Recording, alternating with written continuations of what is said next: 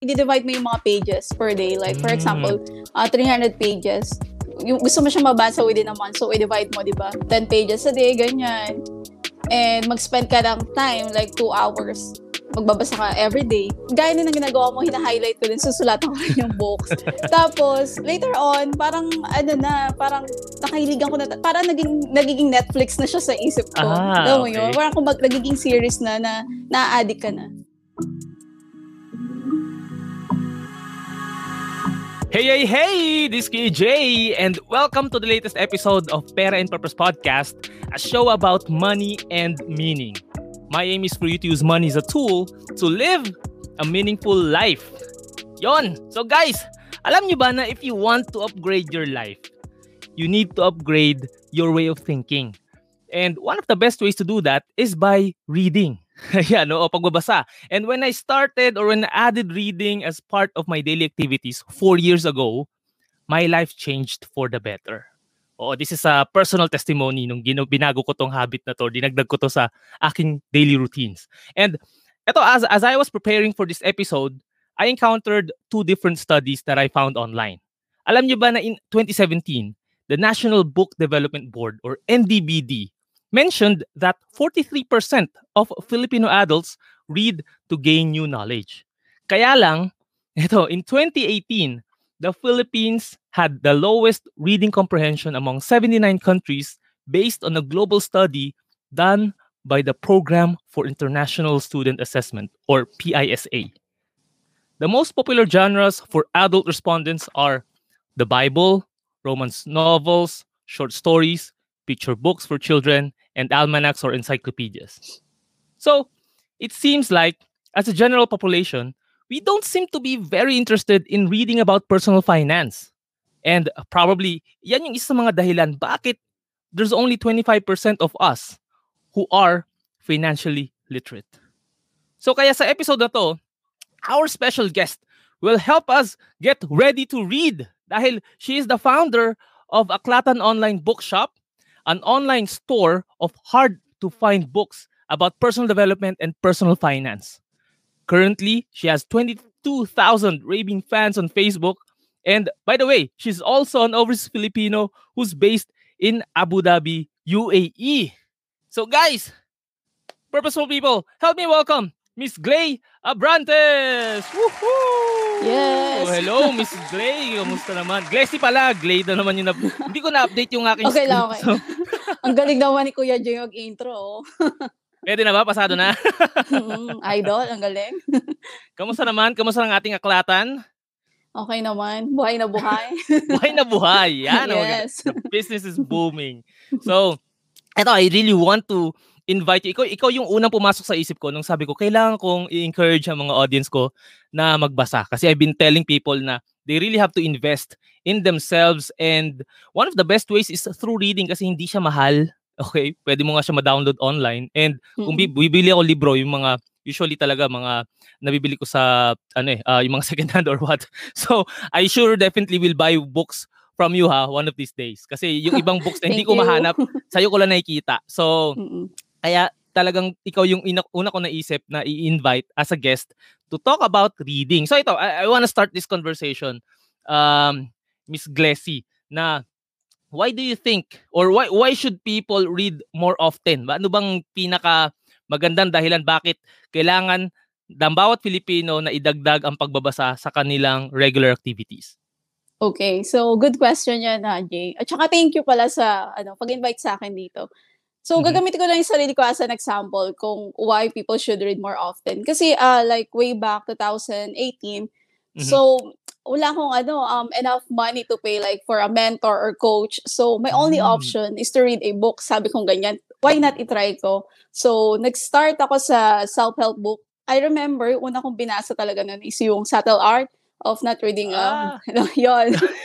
Tuloy mo. Yan, so, Mark Manson, oh, ang ganda ng book yes, na yun. Mark Grabe. Manson. So, ang ganda niya, di ba? So, na-hooked ako. And then, Mm. next book na binasa ko is yung um, The Code of Extraordinary Mind by Vishen Lakiani. If Wow. founder ng Mind, Mind Valley. Valley, yes. So, doon na nag-start talaga sa after ko magbasa nung The Mind of The Code of Extraordinary Mind. Kasi Mm-hmm. parang sinasabi doon like ano yung mga toxic trait na binigay sa atin ng parents natin or the culture like for the Mhm. Philip sa Pilipinas like na kailangan natin ikat para alam mo yon um mag ma-absorb natin yung mga dapat natin gawin na yeah para maging successful tayo ganyan Grabe, So- no? So, ah, sige, tuloy mo lang.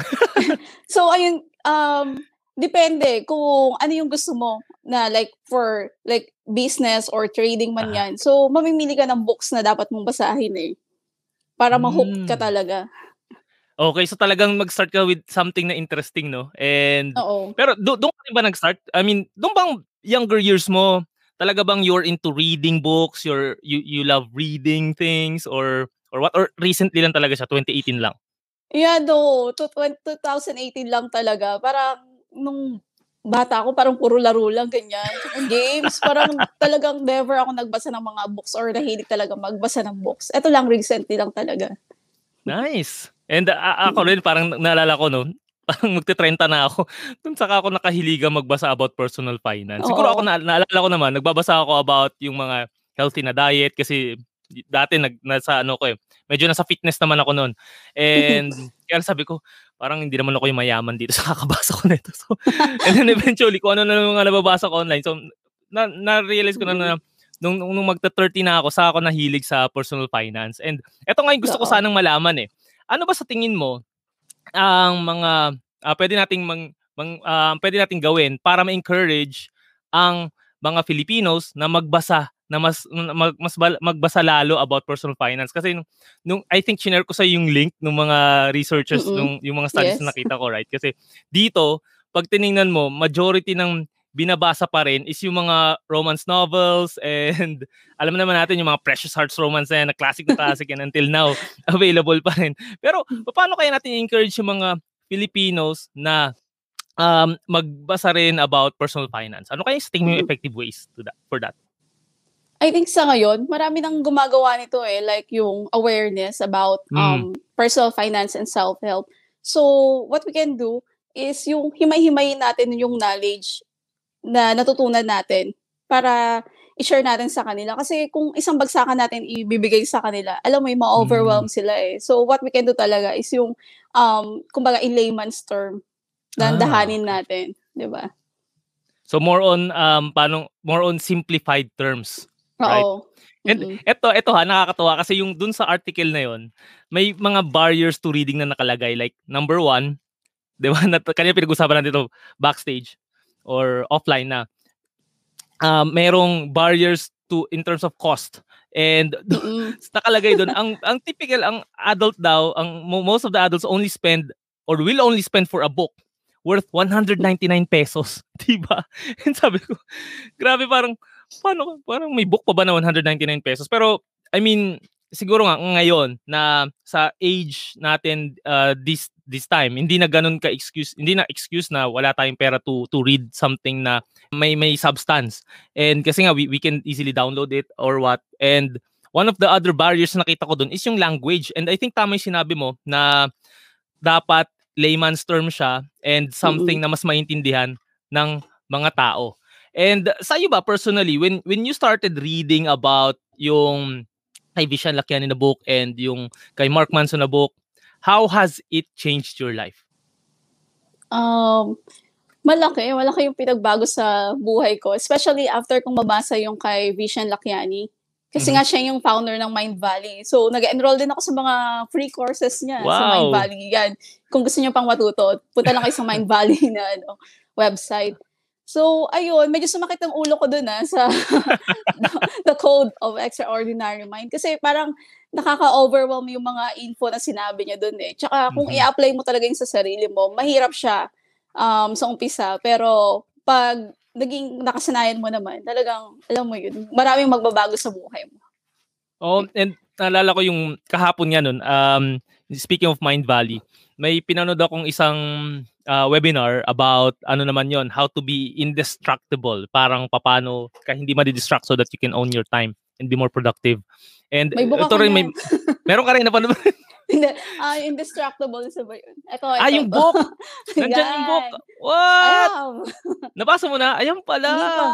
Hindi pa. O, di ba? Grabe. Oh, alam mo na. Alam na this, guys. Oh, maganda na. Ang galing nung speaker nun. And na, na, hinahanap ko yung book niya eh. And parang sa'yo ko pala siya mahanap. Oh, sige. Oh, mamaya. so, yung mag- maganda ka uh, what I loved about this, like what uh, you were also sharing no na nung nag-start ako magbasa about, ang una kong book na basa I think was Rich Dad Poor Dad when I was uh, in the Philippines pa bago ako magpunta dito, Mm-mm. mag, bago ako mag-Dubai and sabi ko pambihira. Hindi ko hindi ko alam na ang asset pala is something na yung will put money in your pocket and liability will Yes. be yung uh, yung opposite.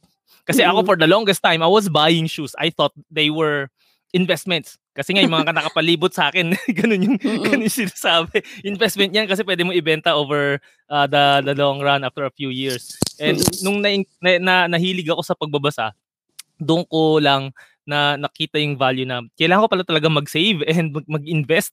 Like what you said, no? Yung dapat layman's term siya and dung, dung, yung nakita ko doon sa book na yon ni uh, Robert Kiyosaki na napakadali niyang intindihin na ganun lang pala ka-basic. Akala ko noon ang Mm. personal finance is something na yung yung numbers ang hirap intindihin. So ma- ma- mahirap Same. siyang o di ba? Parang nakaka-overwhelm tong personal finance. Pero nung um nung nag-start ako dun sa book na yon, na na, na encourage ako. I'm not sure. Nabasa mo na rin ba yung book ni Harv Eker na Secrets of the Millionaire Mind? Isa rin yun sa Yes pinaka gusto naman. kong book, Yeah. 'di ba? And wh- wh- what are the things that that you learned from that book? Yung, um, yung money jar. okay, Pero gumawa yung budgeting niya, no? video ko doon, oo. Hindi, hindi yan applicable sa akin. Sa akin, ah. Aha. Oo. Pero aside So- from uh, dun sa money jar, marami ka naman matututunan din kay T. Harv Mm-mm. about financial freedom. Ayan. Mm, okay, and ang isa pa ron would be yung ah, ano yung mental wallet. Sabi ko, ano mental wallet? Tapos yung um, kailangan mong baguhin yung naka-program sa isip mo in Yes, terms of oo. money, di ba? Yun yung And ito, Mm-mm. pinag-uusapan na namin right now are the the personal finance books that actually changed our mindset and our behavior towards money. So, na-mention ko na yung um ang tawag dito, na- na-mention ko na yung kay uh, Robert Kiyosaki and then ito nandito kay T. Harv Eker na book na lagi ko ring minimension. Tapos um ano pa ba ang mga books na ang dami Cash actually. Flow Quadrant ni Cash Flow Robert Quadrant Kiyosaki. ni Robert Maganda rin Kiyosaki rin. oo. Mm. And ano yung E EISB, 'di ba? So, Oo. dun ya, dun 'yon, right? And yung, like yung, yung cash pattern flow kung paano ka makaka-transfer to one quadrant to another. Ah, okay. Nag, hindi, hindi ko masyado nagustuhan yung book na yun, pero nabasa ko siya. Pero sabi ko, baka ano, iba pa. Ginamit siya masyado ng mga network, ng mga nagde-networking na nakilala ko. Kaya sabi, Oo, parang nabasa ko to. Di ba? Nag, ano, nabasa ko na tong book na to. Nakita ko na to. And ano ba ba, ang pinaka gusto ko lately na nabasa ko about personal finance is yung book ni Andrew Hallam. Ito yung Millionaire Expat na lagi ko rin pinopromote sa Ah, program ko. Okay, nice. Na, nabasa mo na ba yun? Nakita mo na? Hindi, gusto ko siyang basahin. Ayan, Pero- oo kasi yung yung ang maganda doon is it will teach everyone to invest sa mga low cost exchange traded funds. So, Mhm. doon kasi, syempre, pag marunong ka mag-invest on your own, you save on fees and mas nat- mas Oo. na ma-maximize mo yung gains mo and yung returns mo. Kaya, eto guys, if if Mm. you want to read books or if you are starting sa personal finance, if you're an overseas Filipino, highly suggested ko personally yung book niyon ni Andrew Hallam. Siya yung guest ko sa 50th episode ng Finance Fridays. So, pwede niyo balikan Wow. yung interview. Oh, pakinggan mo siya. I mean, mar- marami naman ni Kuya Jay, oh. matututunan sa kanya. Hindi naman. Siyempre, nandito ko eh. So, ganun din yun. Big time talaga yung eh. So, in, in addition to that, so, ang sa akin ha, ito, personal finance and personal development. So, an- ano pa yung mga books na nakatulong sa'yo para ah, ma-improve naman yung iyong ah, sarili? So, na-mention mo na yung kay Mark Manson. And by the way, going back to that Mark Manson book, no? Mm-mm. parang para sa akin, kung binasa ko to ng una, baka iba yung naging mindset ko, iba yung thinking ko about Oo. optimism. So, ayaw niya dun sa, ano tawag dito, yung The Secret, hindi siya masyadong panong The Secret, I Yes. think. Parang, di ba? so, because, eh, Oo, ano actually ko eh, parang napaisip rin ako dahil sa kanya eh. Kasi Di ba? binasa ko So- din yung the, the Secret oo. at saka yung The Magic, yung iba pa ni Rhonda Burns na book. Oo, oo, oo, oo. Parang, oo nga naman, doesn't make sense. Di ba? Parang, I, I Parang don't sa- know, baka sa ibang tao okay, di ba? Sa atin, hindi. Oo, para ang, ang sabi niya doon, pag ay nag, nag uh, ina-affirm mo yung bagay na hindi ikaw, parang mas parang hin, hin, hindi niya din describe kung sino ka talaga. Pero sabi ko, Oo. hindi, I mean, gusto ko nga magbago. Well, iba yon So, siguro ibang episode yon It's a book discussion Oo. probably that we can have. yes. di ba Pero gan ganun siya. And nung nabasa ko yung book na ni Mark Manson, sabi ko, ah uh, siguro, uh, hindi ko ma-apply muna to ngayon. Pero maganda, ang ganda, ang galing niya mag-isip. Ang ganda mm-hmm. nung uh, way of thinking niya na talagang mapapaisip ka, ah, okay, pwede palang makita to ng ganitong perspective. Ayan. So, ano pa mga books? niya. 'Di ba? Oh. And mm-hmm. ano pa yung mga personal development books na sa tingin mo would uh, help people start their life anew? Ayan. Um, Atomic Habits, kung nabasa mo na rin siya. Sobrang... Hindi pa, gustong gusto ko. Ang dami sobrang lagi na time sa, sa newsfeed ko yan. Oo. Sino ang author ng Atomic siya? Habits? Si James Clear. Ah, James Clear. Okay. Oo. So, sige, tell us more about this para ma-encourage natin sila na na i-try ang uh, Atomic Habits. Oo. So, easy lang yung mga sinasabi niyang steps doon. Like, kunyari may gusto kang baguhin sa sarili mo or new habits na gusto mong i-acquire Mm-hmm. Um, sabi niya, number one, you make it obvious yung habit na yon. For example, gusto mo nga matapos magbasa ng book. So, ang gagawin mo, ilagay mo sa bedside table yung book or ako mm. ginagawa ko nilagay ko lagi sa bag ko eh para talagang mare-remind ako na dapat kong tapusin siya, ganyan. Tsaka sabi niya, you make it attractive. Dapat ah. hahanapin mo talaga eh kung saan ka magiging interest. Ganyan. Ah, Especially okay. sa pagbabasa ng book. Oo. So talagang ano no, um, interest. So sige, inisip ko tuloy ngayon, uh, kung personal finance ang gusto nating i-promote sa ating mm-hmm. mga platforms, lalo ngayon pagbabasa, right? So ano kayang inter siguro sa'yo, if you're listening to this or watching this sa YouTube channel ko, no, na isipin mo ngayon, ano kaya about ano kaya about personal finance ang gusto mo pang i-improve at gusto mo pang malaman? I think you can start with that. Kasi ako nung um, nung nagsisimula ako, I got curious about stock market. Mm-hmm. And iniisip, inaral ko lang, ginugol ko, paano mag-stock market, and nabasa Same. ko din yung, di ba, nabasa ko yung book ni Bo Sanchez, yung How My Maid uh, Become a Millionaire, millionaire. sa stock market, mm. di ba? Sabi ko, grabe naman tong maid naging millionaire. So, yun, yun doon ako nag-start, doon, doon, doon ako naging curious about personal finance and Mm-mm. I thought na dapat talagang malaman to ng bawat tao kasi nga nung nalaman ko siya, na-apply ko siya, mas naging mas ma- naging clear yung pagmamanage ko ng finances. And na-apply ko siya even sa pagmamanage na rin ng time kahit paano kahit hindi ako ganoon kagaling Oo. sa time management. Pero, Totoo yan. di ba? Naging disiplina clear. magiging automatic na doon na eh. oo, oo. Parang you, you see your time as a currency na you become more co- uh, co- cautious about spending or investing your time, di ba? So, ayan, kaya, kaya yun guys, if if gusto nyong mag mag-improve ang inyong personal finances, alamin niyo sarili ano kaya yung gusto ko improve about my finances. Siguro kung may utang ka, kahit malaki man yan or maliit, you read about debts and ano yung pwede maging Oo. impact niya, 'di ba? Totoo 'yan. So, ganun lang din. I mean, hindi naman kailangan, it's, hindi naman personal finance is not about numbers ha. It's about behavior. And the mm-hmm. more na mamanage natin behaviors natin, the more na pwedeng mag-improve ang ating sariling finances. Promise, huwag kayong mag-over, ma-overwhelm with mm-hmm. the numbers na akala ninyo pag sinabing personal finance, ah, ano yan, mathematics lagi yan. Hindi, hindi po ganun yun. That's based on my experience. Hindi ako, hindi ako nagbasa masyado nung uh, nung numbers when it, when I started reading about personal finance. And so, I believe siguro lahat ng tao dadating dun sa turning point na parang magsasawa ka na eh, na forever na lang mo magbabayad ka ng utang. So, you will do something about it talaga. Kaya, feeling ko yung iba talagang dumadating sa point na yon kaya sila napapabasa ng book, ganyan. Oo nga, no? Oo, Totoo. through their experience din naman talaga. Pag pag mm. umabot nga sa point mo na sa buhay mo na sawang-sawa ka na sa palagi nangyayari. Ito ngayon eh. Oo. 'Di ba? Rat race kumbaga. Rat race and feeling ng mga tao they are stuck pero in reality yung patterns na ginagawa nila are Mm-mm. nagiging repetitive. Kaya kailangan nating ng bagong knowledge para mm-hmm. makaalis tayo dun sa pattern na yon. And yeah. like what you said do kanina uh, Miss Glessy na yung mentors walang masyadong hindi hindi masyado accessible if you are starting which is yes. nangyari talaga sa akin. Sabi ko sino kaya sa circle mahal ko ang, talaga. mahal di ba? Mahal mag-invest agad with with mentorship. So sabi ko siguro I should gusto mo kay Tony Robbins di ba? Kaya mo agad si Tony Robbins naman, oo di ba? Ang, ang ticket niya nasa 10,000 dirhams mahigit eh. So hindi ko pa kaya to. And yung yun nga yung, yung books na yon were actually uh, my mentors when I was starting and mm-hmm. napaisip ko nga rin nun siguro Itong mga successful people na to were able to write books and share their stories and experiences. And na-realize ko rin na yung mga steps nila, eh, nabasa rin, nabasa ko rin sa ibang book. So talagang nadudup, nare-replicate yung success. And kung hindi natin mm-hmm. sisimulang i-rewire yung thinking natin, paulit-ulit na lang din yung makukuha natin na result na results.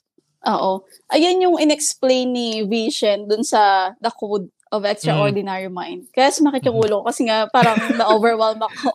okay. And totoo naman kasi yung sinasabi niya, like, yun yung mga trait nga or blueprint mm-hmm. na galing sa parents natin na kailangan mong ikat. Gaya nung sabi mm. mo na mm. naging cycle lang siya. So, yes. kailangan mong gumawa ng paraan para ikat talaga yun. Okay. And by the way, ah, isa pa magandang book na nabasa ko about uh, personal development is yung Seven Habits of Highly Effective People ni Stephen Covey. So, hindi ko pa siya na, nababasa. I mean, I mean basahin mo I mean, it's a must read kasi nung time na I had nasa call center kasi ako noon dito sa uh, sa Dubai. And pag may, wala kaming tawag, yun talaga binabasa ko yung ebook niya sa sa ano ko sa tablet ko. Nabasa ko siya in one week. Tapos talaga sabi ko, sakit sa ulo pero tinry ko siyang i-apply for the next six months. Until now, hindi ko pa perfect yung seven habits na yun, ha, promise. Pero Mm-mm. yung number one pa lang, habit pa lang na pagiging proactive, it's already gonna change your life and how you do your work. Instead na maging reactive ka sa mga katrabaho Mm-mm. mo, you become more proactive na ikaw na yung nagiging in charge sa mga decisions mo. So, yun, nakaka nakakatuwa lang kasi. Gusto ko yan. di ba, uh, ito yung gusto ko kapag may nakakausap ako na mahilig magbasa ng libro. Eh, na, ang dami kong na-share din na, na idea from the books Oo. na nabasa ko. So, ito, ito yung um, gusto ko malaman naman from you, since you love reading books, ano yung techniques mo for effective reading? Kasi, um, ako, sinusulat ko yung libro, hina-highlight ko yan, or ako, sinusulat ko pa, nilalagay ko pa sa cellphone ko para ako sakali na, siyempre, makakalimutin si Kuya Jay eh. Ulyanin ako talaga eh. So, paano mo, gina, paano, ano yung specific or um, special technique mo? May special technique pa talaga no? sa pagbabasa. Oo. So, ayan, napanood ko si Jim Quick one time. Sabi niya para daw mapabilis yung pagbabasa mo, no? Yung, i-divide mo yung mga pages per day. Like, for mm. example, uh, 300 pages yung gusto mo siyang mabasa within a month, so i-divide mo, di ba? Like, yon 10 pages a day, ganyan. And mag-spend ka ng time, like 2 hours, magbabasa ka every day. So, mm-hmm. Oo, sa akin, gaya din ng ginagawa mo, hina-highlight ko din, susulatan ko rin yung books. Tapos, later on, parang, ano na, parang nakahiligan ko na, parang naging, nagiging Netflix na siya sa isip ko. Ah, Alam mo okay. yun? Parang kung mag, nagiging series na, na na-addict ka na. Oo. And maganda yung sinabi mo dahil um, let's say, ang ginagawa ko, inaalam ko muna, ino-online ko muna, gano ba, gano kaya karami tong pages ng isang oh. book na to? 'Di ba? Pag 300, pag 300 pages, ah, kaya pa yan, kaya. Pag umabot mm-hmm. ng 400 pages, parang ang sakit na sa ulo niyan. Like yung book ni Tony Robbins, yung Money, 'di ba? Oh. Ang kapal noon, right? Yes. Hindi ko kain tapusin to. At saka yung book ni uh, Tim Ferriss na Tools for the Tools mm-hmm. of the Titan sa kapal din noon, 'di ba? Grabe naman mga books. So, pero yung nga, yung, ina, yung nag-start ako with Seven Habits of Highly Effective People, I think nasa 350 pages yata siya or what. Mm-hmm. Hindi umabot ng 400. So sabi ko, ilang, kung kailangan ko matapos in, in one month, kailangan ko siya matapos ng makapag maka 10 days, uh, 10 pages per day. So yun yung talagang Oo. tinarget ko. Pero sobrang na, na-addict ako dun sa libro na yon. Natapos ko siya in one week.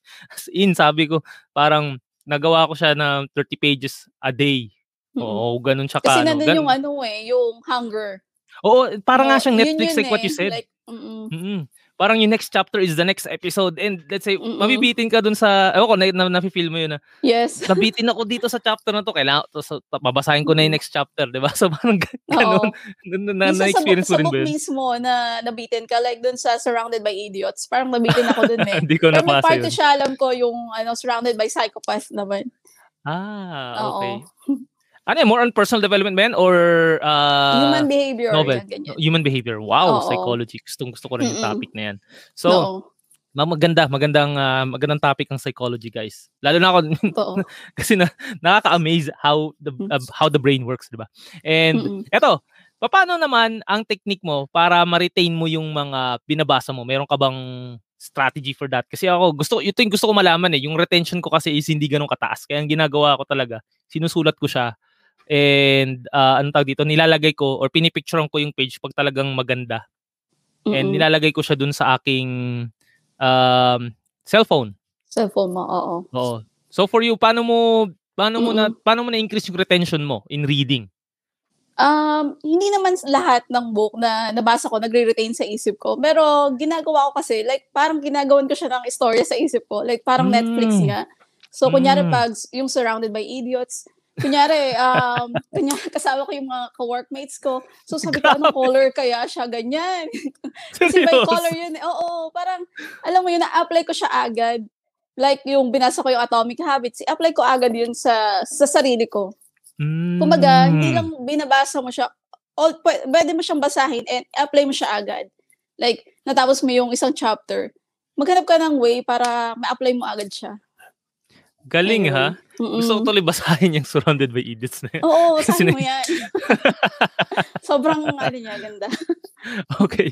Ngayon, ito, ito very obvious tong question na to, no? Kasi based din dun sa, sa, sa statistics na nabasa ko, yung um, research na yon in 2017, ang Filipinos daw are actually reading, ito ha, 9.39 hours per month sa physical book. And then, chinek ko siya, ilang minutes pa to per day? That's 18 minutes a day. And then, pagdating sa ebook, ang nababasa ng mga Filipinos, adult na Filipinos to ha, is 14.03 hours per month, which is 28 or close to 30 minutes a day. Well, well ako naman, nire-recommend ko talaga at least when you're starting sa habit of reading, um, at least 30 minutes a day. So, pero sa iba, um, anong mas preferred mo? Is it the ebook or the physical book? Although it's very obvious, di ba? Physical books. And why? Why? Why? Yes. um, ewan ko, una-una yung smell. yung mga yung brand new libro. books, diba? Oo. Tsaka gusto ko talaga yung pag piniflip mo yung books, yung naririnig mo yung sound, ganyan. Nahawak-hawakan mo siya. Mm. Ewan ko, kasi tinry ko din magbasa ng ebook, pero parang hindi ko siya na-absorb. Ewan ko, Ah. or something lang na sa isip ko yun. Pero mas nagre-retain talaga yung binabasa ko kapag ka nahawakan ko siya. Ah, okay. Ako, ako naman kasi, um, combination siya eh. Um, yung Seven Mm. Habits, natapos ko siya sa, as an ebook. And ang gusto, ang gusto ko lang doon, ang dali niyang i-highlight, tsaka malinaw, di ba? Oo, So, oo. yun, ang dali niyang balikan pag nag-bookmark ako, ah, et- hanapin, kumbaga, madal, mag, pwede ka mag-control F or Oo. command F, hanapin mo yung keyword na yun. Yun yung Mm. gusto ko sa ebook. Eh, pero, yun nga, I mean, mas na-enjoy ko pa rin yung physical book kasi nga, okay, tama, pati ikaw, yung smell din, yun din talaga na ako pag bago yung libro, grabe. Mm. Sarap diba sa'yo. And Tapos, I think, um, Hmm. ay, so, yeah, at Sige lang. the day, siguro depende sa budget ng tao eh. Like, ah, kung kaya niyang ah, bilhin yung physical books. Kasi alam naman Mm. natin lahat na mas mahal talaga yung physical books than e-books. mhm. At saka, mas convenient kasi yung e-book eh for Mm. other people. Ayun. Sa akin, okay lang kahit bitbitin ko siya sa bag ko. Oo, yeah. Yun nga din challenge ko minsan nasa metro ko, nagbabasa akong libro. And yun nga, kailangan mo talaga siyang bitbitin and makapal siya, right? Unlike, kaya Oo. napapaisip kong bumili ng Kindle kasi nga parang andun na yung library ng mga books na gusto kong basahin and madali siyang Mm. um, dalhin, 'di ba? And like tayo dito sa UAE, 'di ba? Palipat-lipat tayo. And ikaw nasa hotel ka right now, Totoo. dala mo yung mga books mo, 'di ba? So medyo yes. medyo medyo hassle lang siyang bitbitin pag nagpalipat-lipat ka. And kaya nga medyo ano rin ako, torn ako between um book and ebook. Although sa ang, ang pinaka book na nasulatan ko the most, yung marami talagang Mm-mm. sulat and palagi kong inuulit-ulit is yung Purpose-Driven Life na book ni Rick Oo. Warren. Nice Kasi nung- yan. Oo. Oo, uh, ako nabasa mo na siya before. Luma na Mm-mm. siya, 'di ba? Pero Mm-mm. applicable pa rin siya until now. And pag sinusulatan ko yung libro na yun, feeling ko nakikipag-interact ako sa author, kay God, and even sa sarili ko. Kasi may mga Oo. questions doon na, May na- pagka self-help din talaga siya eh. oo eh. Pero Hindi alam mo, na, on Bible na mga Yes. verses. although ang Mm-mm. sabi niya nga doon sa book na yun, this is not a self-help book. Bible is not actually a self-help book. Hindi siya made for that kasi it's actually our compass, guiding compass. sa Mm-mm. buhay. And sabi ko, "Oo nga, tapos tinry ko ha, yung mga nakalagay doon, you'll read it for 40 or 41 days. And then after three months, nag-resign ako sa work ko and I became a financial uh, planner. And the, for the last three, four years, ganun na yung naging change sa buhay. Kaya talagang, ang ma-recommend ko guys, hindi ko may stress kung gaano ka-importante ang Mm. pagbabasa sa buhay ng isang tao. Kasi yun yung na-experience ko personally and yun din yung na-experience ni, uh, ni Miss Glessy. And tinan mo ha, two year, parang Totoo. three years, 2018, right? And Mm-mm. um, nag, doon, doon ka rin ba nag-start ng uh, aklatan mo? Doon mo rin siya sinimulan? Yes, like after like a couple of months siguro. Kasi parang Wow. naisip ko um kung nag-work sa akin, mag-work din to sa inyo kung itatry nyo lang, di ba? Parang ganun, naging Hmm. ganun yung mindset ko eh. So, ba, na-try ko, sabi ko, kung ma- makikita ko ng mga tao or maririnig ako, di ba? So, ewan ko, nagulat lang ako, tapos bigla na siyang lumaki, ganyan. Ang galing nga eh. Oo. Kasi, Like, hmm, Parang 22,000 na yung followers oo. mo doon, right? Hindi ko yan ine-expect kasi parang feeling ko, konti lang naman ng taong mga nagbabasa. Tsaka sino ba naman Mm. nagbabasa ng mga self-help books, business, mga ganyan, trading books. Sabi ko, parang wala naman. Sabi ko, pero try ko pa din. Ayun. Kaya ang, ang galing nakaka-inspire nga dahil ah, akala ko naman talagang you were reading for ano na for like the rest of your life na pero nung sinabi 2018 ka lang nag-start nauna pa ako pala sa kanya and hindi ko mala naisip na gumawa rin ng mga ng online na bookshop kaya Mm-mm. ak- pareho tayo naisip no sino ba magbabasa ng libro right parang wala Oo, masyado sa diba? mga Filipino sa mahilig magbasa talaga pero nga again Oo. nung nag-start na akong gumawa ng mga content na to mas um, nakita ko yung uh, need ng mga Filipinos to start reading more about personal development Yes. and personal Mm. finance. Kasi nga like what you said as well if it changed my life then definitely 'di ba? It will also change other people's lives. And ito yung ano eh um, I think um, one of the biggest challenge of readers is yung application 'di ba? Meron na ako, may, matin ako once ng isang conference, sabi niya, um, parang, kamusta na mga self-help book mo? Sabi ko, ano self-help book? And sabi, yun yung mga self-help books na binasa mo and then you just put back sa mga sa bookshelf mo and never mong in-apply. So, eto ang pinaka-challenge ng mga readers. They just read pero they never apply. Kasi nga, di ba, sabi, knowledge is not power unless it is applied. So, Mm-mm. ikaw, paano mo na-apply or what's the best way para ma-apply ka agad yung nabasa mong ah, yung nabasa Ah, mong libro or yung mm. natutunan mo anywhere? Yeah, like what I've said kanina, yung um, ginagawan ko nga siya ng story sa isip ko and mag-iisip na Mm. ako kung paano ko siya i-apply agad-agad sa sa sarili ko. Ayan, para hindi ko siya nalilimutan. Talagang, ay, eto nga pala yung sinabi ni James Clear, ganyan. Mm. Ito yung sinabi ni Tony Robbins, ni Robert Kiyosaki. So, ayun, i-recall mo lang siya ng i-recall sa isip mo eh. Kasi pag in-apply mo yan, hindi mo na siya makakalimutan. Talagang, alam mo yun, nandun na yun eh. Part na siya ng habit mo, ng buhay mo. Ganyan. Ah, okay. So, Mm-mm. hindi, naman umabot sa point na kina-question mo pa yung idea nila and then ina-apply mo lang kaagad or may ganun ka moment? Um, sa isang book lang talaga, yung The Secret. Ah, the Yun secret lang. yung kunes- question ko of all the books that I've read na. Mm. Oo nga, no? Kasi Ayun. nga, i- iba rin yung kapag pinsan pagka puro affirmation lang. Oo nga, hindi, hindi enough yung affirmation, kailangan mo rin ng action, right? So, okay. Mm-mm. So, gagawin ko nga rin yan. Kasi there are moments na may binabasa kong book and then hindi ko talaga siya ma-apply or minsan, Mm-mm. ini-skim ko yung book. Hinahanap ko lang dun yung pinaka gusto kong malaman at that particular moment na kailangan ko Mm-mm. magamit kaagad. Pero parang ang sa akin naman, nabibitin ako kapag hindi ko natatapos yung buong libro kasi baka mamaya naman, hindi ko siya ma-apply effectively kasi may mga chapters na kailangan ko ring basahin. Oo. 'Di ba? Meron kang guilt feeling na, Oo. baka may na-miss ako, ganyan. Oo. And ayokong i-skip yung chapters. And kailangan ko uling ba- basahin from chapter 1. So, Mm-mm. may mga ganun talagang ah, mga moments. So, sige. ah sige. I'll, I'll try that. Yung i-envision ko sa ah, sa sa isip ko kung Mm-mm. Paano siya in-execute para at least after reading the book, ano na agad, galaw na kaagad, di ba? Yes. Yon. So, Action. Yeah, action execution. na kaagad. Execution. Yes. Mm. So, Miss Glessy, maraming salamat sa mga shinare mo today and ako mismo may bago ko natutunan kung paano ako magiging mas effective na reader and ano na rin, action, ano mo tawag dito? Person of action. So, Mm-mm. saka ba namin makikita and paano nila mabivisit or paano sila makakakuha ng mga books mo na nandyan sa tabi mo? Ayan na oh. Ayan. um, ayan, first of all, thank you din sa pag-invite sa akin dito. Kahit medyo kinakabahan ako. Hindi mo lang. Ayan. Um, ayan, ilike nyo lang yung page ng Aklatan Online Bookshop and also yung YouTube. Ayan, thank you kasi yung IG, meron pala akong IG. Kaya ka pala. Hindi masyado active. Busy Okay. pa. Pero ayun, thank you, thank you sa mga sumusupport sa Aklatan. Since day one talaga, meron ako mga naging friend na.